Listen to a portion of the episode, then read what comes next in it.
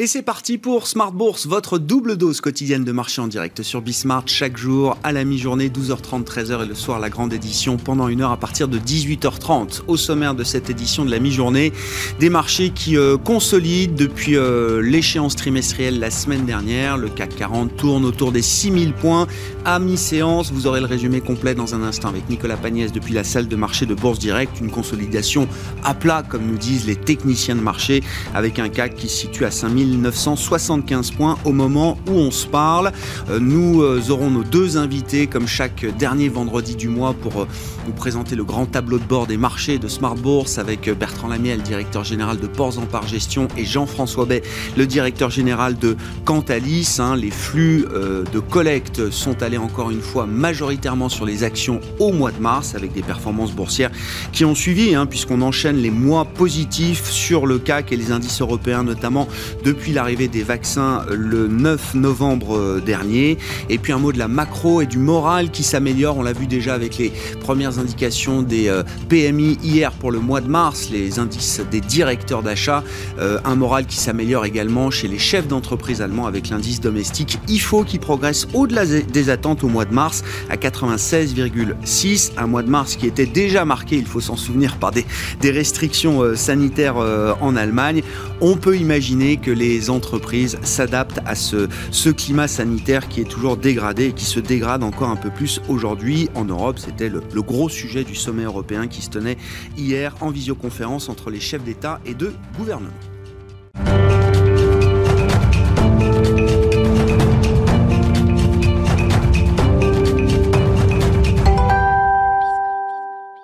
Tendance, mon ami, chaque jour en fil rouge sur Bismart, c'est le résumé complet de la séance en cours en Europe avec Nicolas Pagnès depuis la salle de marché de Bourse Direct. La tendance est toujours dans le vert à la Bourse de Paris à la mi-journée, même si euh, la progression de l'indice parisien se réduit par rapport euh, à son niveau à l'ouverture. Une tendance dans le sillage du rebond in extremis hier à Paris et du léger rebond des indices américains hier soir. Les investisseurs qui saluent euh, tout d'abord les nouvelles annonces de la Fed qui a indiqué mettre fin aux restrictions mises en place sur les dividendes et les rachats d'actions des grandes banques américaines.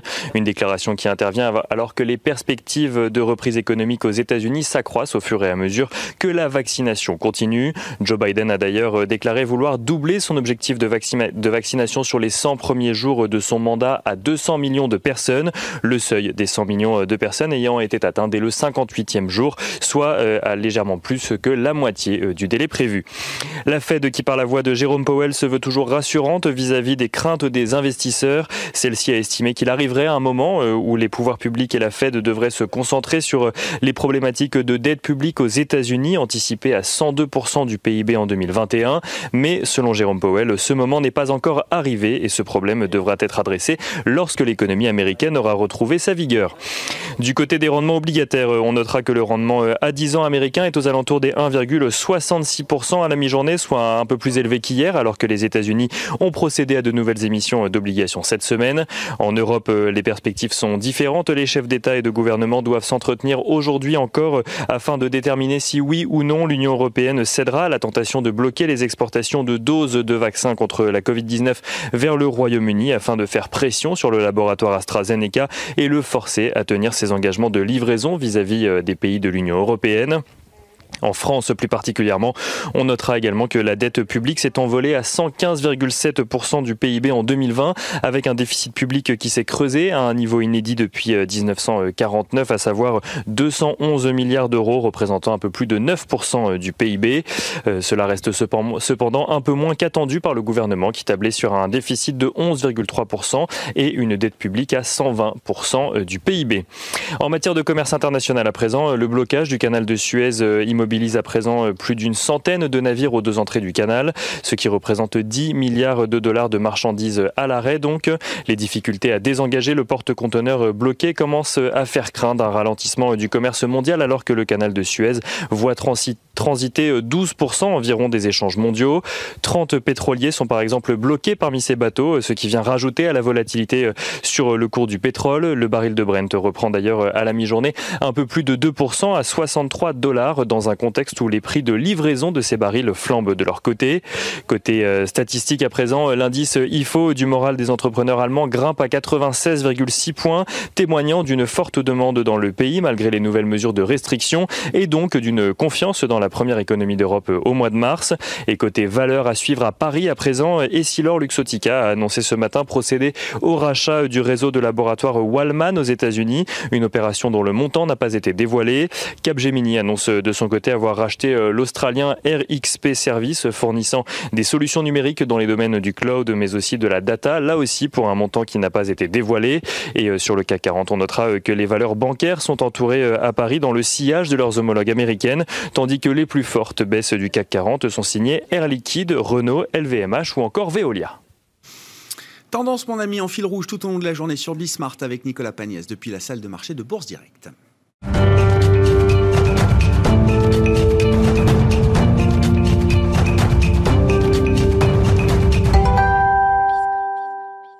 Les flux de marché et la dynamique action, c'est le grand tableau de bord des marchés de Smart Bourse qu'on vous propose chaque dernier vendredi du mois avec Bertrand Lamiel, directeur général de Ports en Par Gestion et Jean-François Bay, directeur général de Cantalis. Bonjour messieurs. Bonjour. Bienvenue. Commençons avec euh, les flux. Jean-François, le mois de mars a été euh, marqué encore une fois par des flux de collecte qui se sont essentiellement dirigés vers les actions.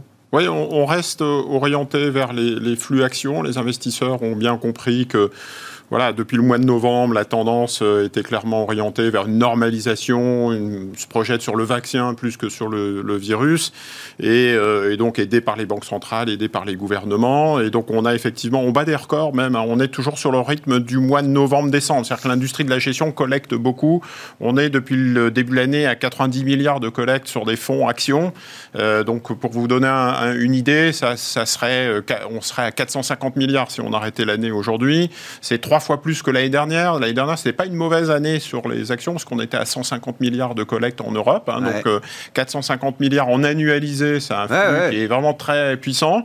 Euh, élément notable aussi sur les classes d'actifs, c'est sorti sur le monétaire toujours, c'est ce qu'on avait soulevé le mois dernier. Il y a une vraie rotation, je sors, donc c'est 50 milliards de décollecte sur les fonds monétaires. Et la petite nouvelle du, du, du mois, c'est sorti sur les fonds obligataires emprunt d'État, donc les actifs refuges sur les marchés obligataires sortent. Ça sort pas sur le crédit, ça sort pas sur le high yield, mais ça sort sur les actifs euh, refuges. C'est intéressant. C'est plus juste le, le, rattrapage ou le rééquilibrage de la poche action. Là, c'est un vrai réarbitrage. C'est une vraie réallocation depuis un ou deux mois. Exactement. Et alors, l'élément, euh, si on regarde dans le détail sur les, les gestions actions, c'est clairement en faveur des actions monde, hmm. des actions émergentes, des actions américaines. Pour la première fois depuis très longtemps, on n'avait pas vu de flux sur les actions américaines depuis début 2017. Début 2017, tiens, tiens, Grégoire, ça vous rappelle les déclarations de Trump, la politique fiscale, la relance sur l'infrastructure. Et donc là, les investisseurs ont le même comportement, on a à mm. peu près le même positionnement par rapport au plan Biden en se disant US euh, is back, ça y est, on a des plans de relance devant nous, peut-être même un nouveau plan infrastructure, un quatrième plan de relance massif, hein, puisqu'on parle de 10% du PIB à chaque fois, donc c'est quand même des, des, des, des, injections massives. Et du coup, euh, c'est immédiat, et donc les investisseurs se disent ça va profiter aux actions américaines moins aux actions européennes, malheureusement. On est encore dans le rouge, donc c'est encore une décollecte. C'est léger, hein, mais c'est encore une décollecte sur les actions européennes. Donc en gros, le match sur les actions, c'est si vous voulez profiter de la croissance, c'est les US. Si vous voulez profiter de la recovery, de la value, c'est les émergents. Et, eh oui. Et malheureusement, entre les deux, en Europe, on, passe un petit peu en, dehors du, spectre. L'autre élément euh, que, qui, qui, a noté, je pense, c'est que euh, la hausse des taux, on voit une sortie sur des, des, des, des, taux. Si on regarde les performances, honnêtement, Grégoire, il fallait vraiment le faire exprès pour perdre, et pour pas générer de la performance depuis le début de l'année sur les actions. C'est ah, trop facile à dire après. Voilà, sur les, sur les actions, c'était toutes les classes d'actifs étaient performantes, plus ou moins. Sur les taux, c'est beaucoup plus diffus. Hein. Les emprunts d'État sont dans le rouge.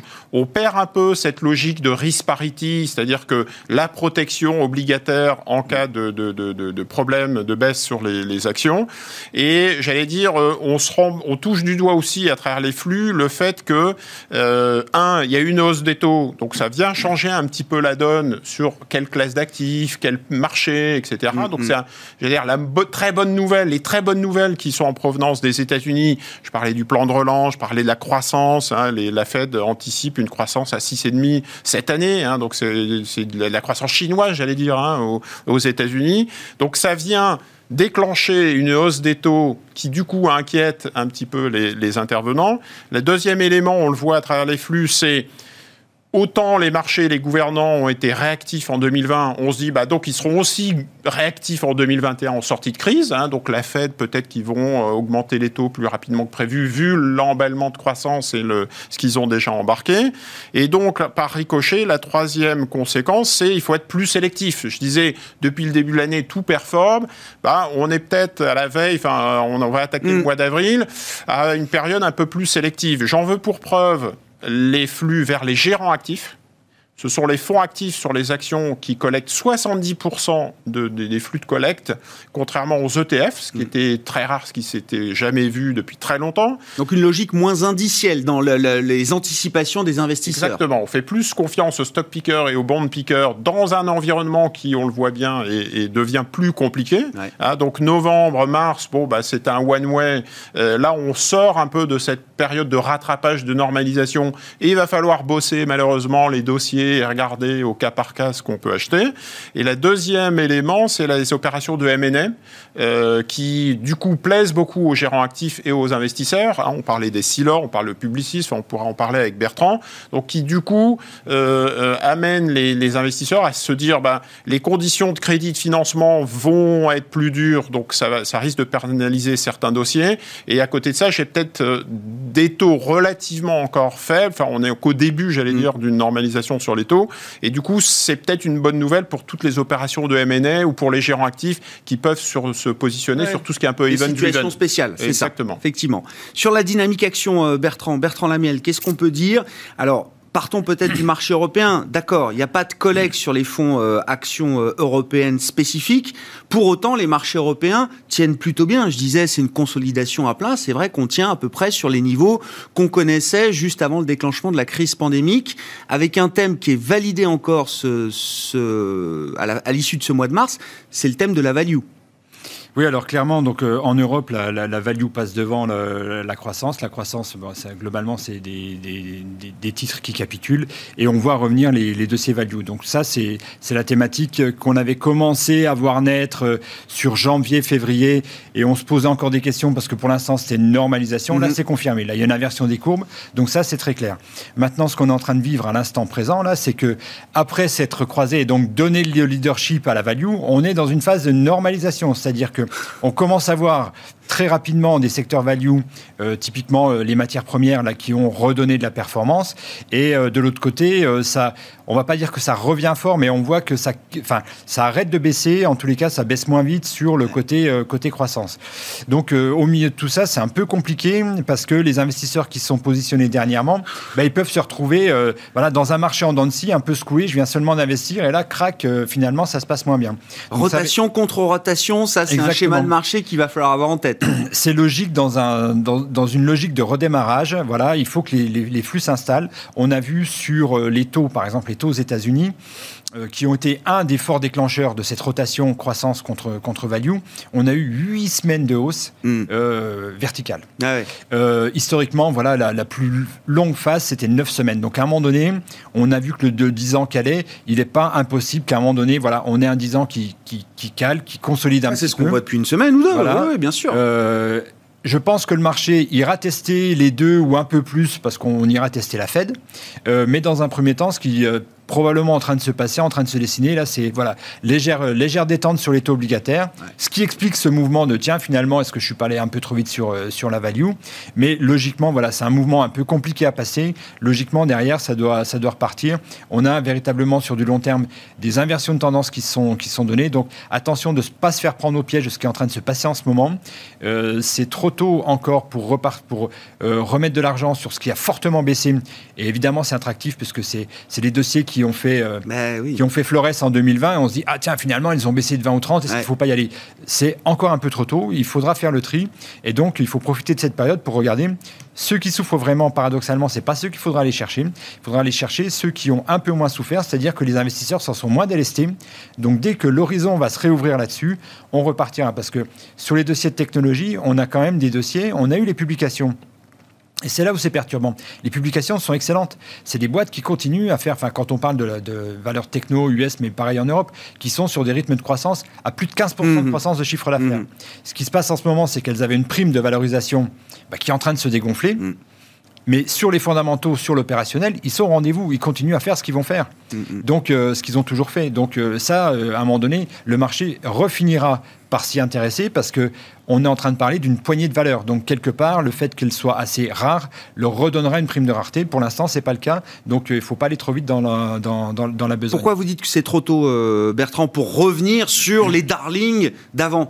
Pourquoi est-ce que c'est trop tôt pour opérer ce, ce, revirement? Mais on voit que la volatilité. Si on prend par exemple les énergies vertes, les énergies vertes, c'était une année exceptionnelle en 2020 et on voit aujourd'hui que c'est très très fortement attaqué. Le dossier de Solaria, je vous en ai parlé moult fois, on était à 32 sur les points hauts, on est à 17 aujourd'hui. Donc on est quasiment divisé par deux. Mm, mm. Et ce qu'on voit, c'est que au niveau du business, ils continuent à faire ce qu'ils ont toujours fait, c'est-à-dire euh, trouver des nouveaux champs à exploiter, euh, planter des éoliennes et après avoir des contrats avec des prix d'électricité qui restent extrêmement décents, ils ont un petit peu baissé, mais qui leur permettent de continuer à avoir des taux de retour qui sont, qui sont très bons. Mais aujourd'hui, le marché n'en veut plus et probablement aller chercher probablement un peu plus de pétrole, avec, euh, enfin de, de valeur pétrolière avec le coût du pétrole. Donc il y a probablement eu un arbitrage à l'intérieur du mhm. secteur énergie. Et là, aujourd'hui, on continue à voir que c'est très attaqué et qu'on a encore des séances fortement baissières. Donc, tant qu'on n'aura pas véritablement trouvé un plancher pour pouvoir repartir. C'est le couteau euh, qui tombe, quoi. Essayez pas de saisir, d'avoir le market timing parfait sur. Euh, Sauf à avoir des nerfs d'acier, être prêt, parce que je ne sais pas où ça s'arrête. Honnêtement, j'ai pas de boule de cristal. Donc, voilà, on est à 17 sur Solaria. Est-ce qu'elle va à 15 avant de repartir? Je ne sais pas. Ce qu'on sait, et ce qu'on a validé, c'est qu'au niveau du business, on a revu les chefs d'entreprise. Ça continue et il n'y a pas de sujet. Ils peuvent toujours se fournir. Il y a toujours des marchés. Il y a toujours des gens qui veulent, en, qui veulent en mettre plus. Et on voit bien que la logique de faire baisser l'intensité carbone au niveau des gouvernements, mais aussi au niveau des entreprises, celle-là, elle est toujours d'actualité. Mais on est dans ces mouvements de euh, je t'ai aimé, je ne t'aime plus. C'est intéressant parce que je regardais aussi les, les, flux que, vous nous apportez, euh, Jean-François. Il y a, y a un espèce de rééquilibrage entre les, la collecte des fonds ISR et des fonds non ISR. L'ISR, les stratégies ESG sont quand même commercialement, on va dire, les stratégies qui fonctionnent le mieux, qui se vendent le mieux aujourd'hui auprès du, euh, du public. Mais sur le mois de mars, on rééquilibre quand même un peu les choses. Oui, je pense qu'il faut avoir effectivement, euh, il y a les grandes tendances, puis après relire précisément dans le détail. C'est vrai sur les taux, c'est vrai sur les actions. Sur les actions, on voit effectivement, on parlait des gérants actifs, on parlait des gérants ISR. Les investisseurs ont perçu la cherté de certains dossiers, qu'il y avait un effet bulle, ou en tout cas un effet euh, excitation, euh, opportunité, que ce soit sur la tech, sur l'environnement, sur la santé il y a une bascule en fait, hein, en se disant je les conserve en portefeuille et ça c'était jusqu'au mois de janvier à peu près. Puis à partir de février, on s'est dit tiens je vais peut-être être long short, je vais peut-être me dessaisir et prendre mes profits sur ces dossiers-là. Et comme les liquidités sont tellement importantes sur mmh. les marchés, et on est dans des marchés qui sont réseaux sociaux, qui sont de plus en plus particuliers, qui sont de plus en plus euh, voilà tradés, ETF. Donc il y a un effet moutonnier et, amplification sur les marchés qui fait que ça, ça, ça, joue en défaveur de ces thèmes-là, et donc ça donnera des, des opportunités euh, pour les, les, je dirais, les stock pickers qui vont identifier les bons dossiers.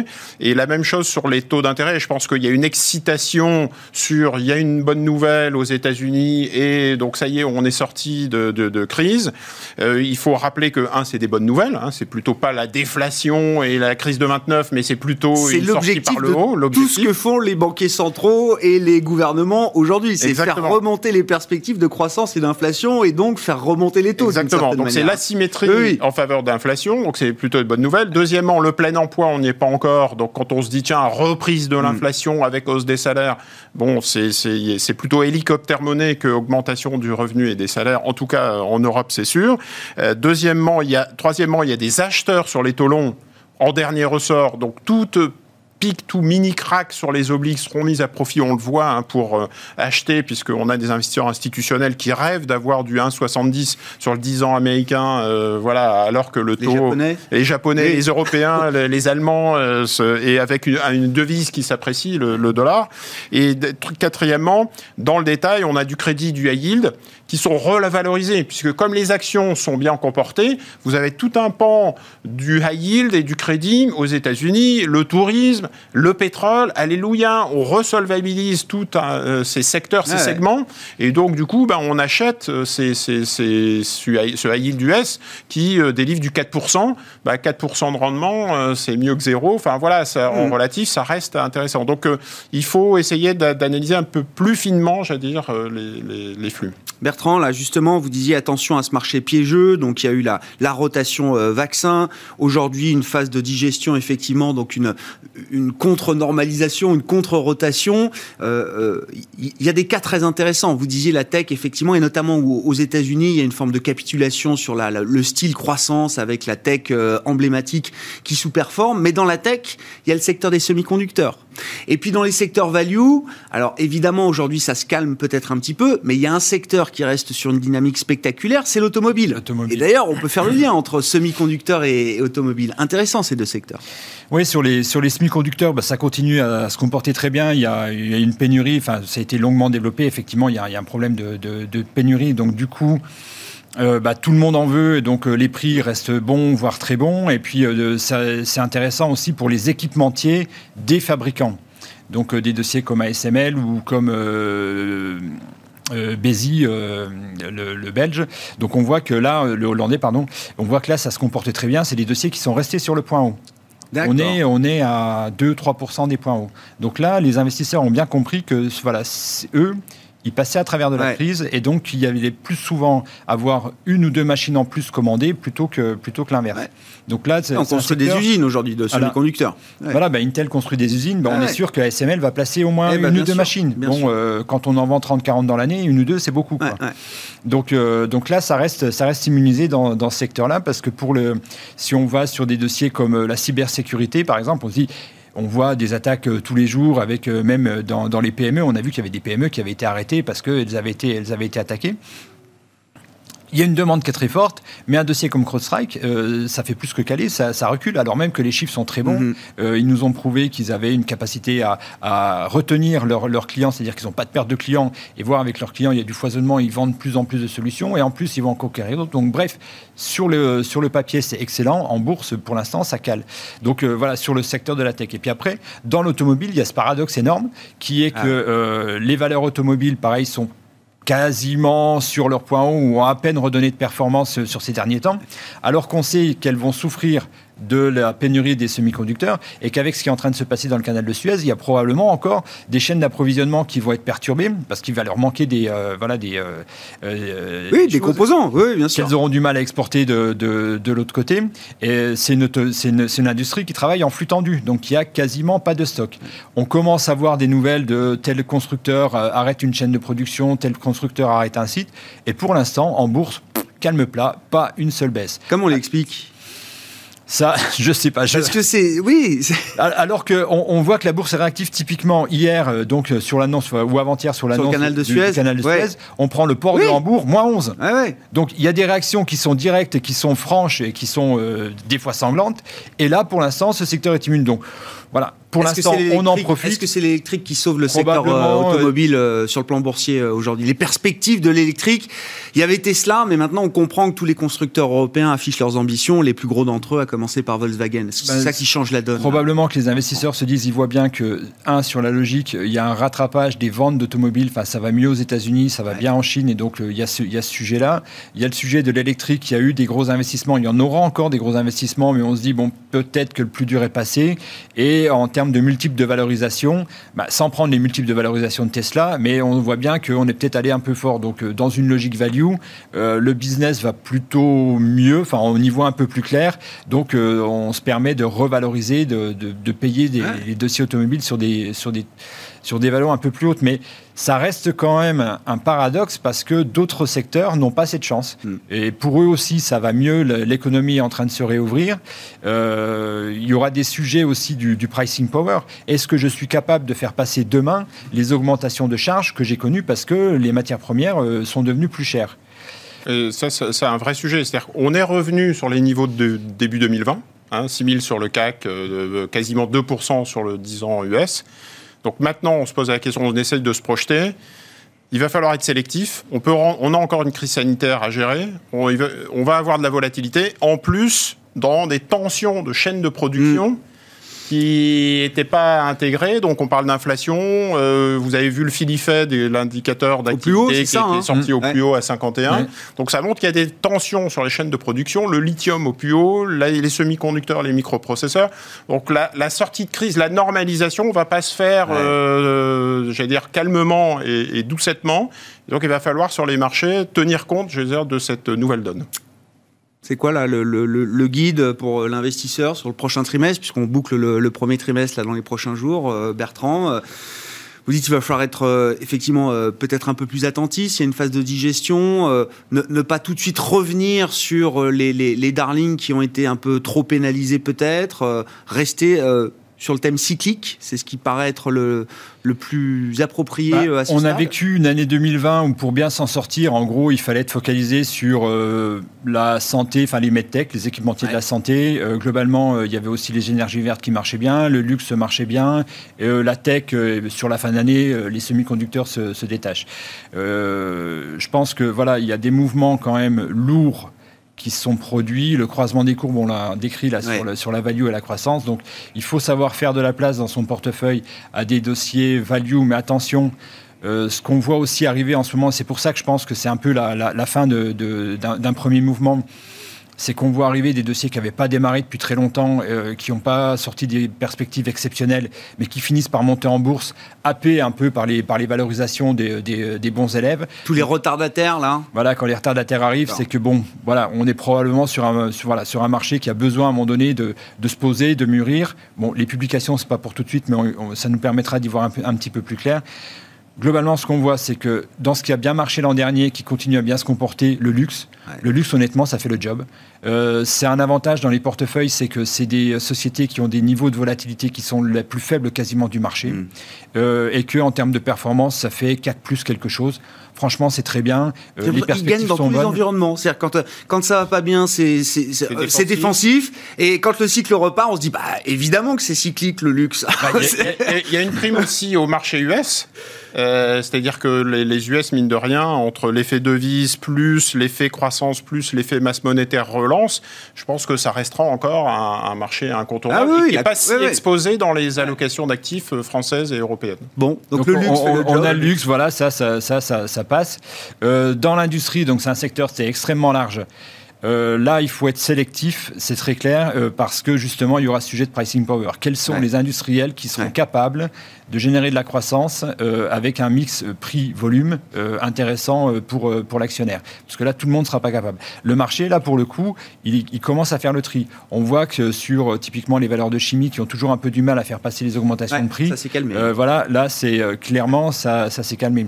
En plus, les valeurs de chimie, elles avaient plutôt bien marché l'an dernier pour celles qui étaient vertes. Et aujourd'hui, on voit que la thématique verte marche moins bien.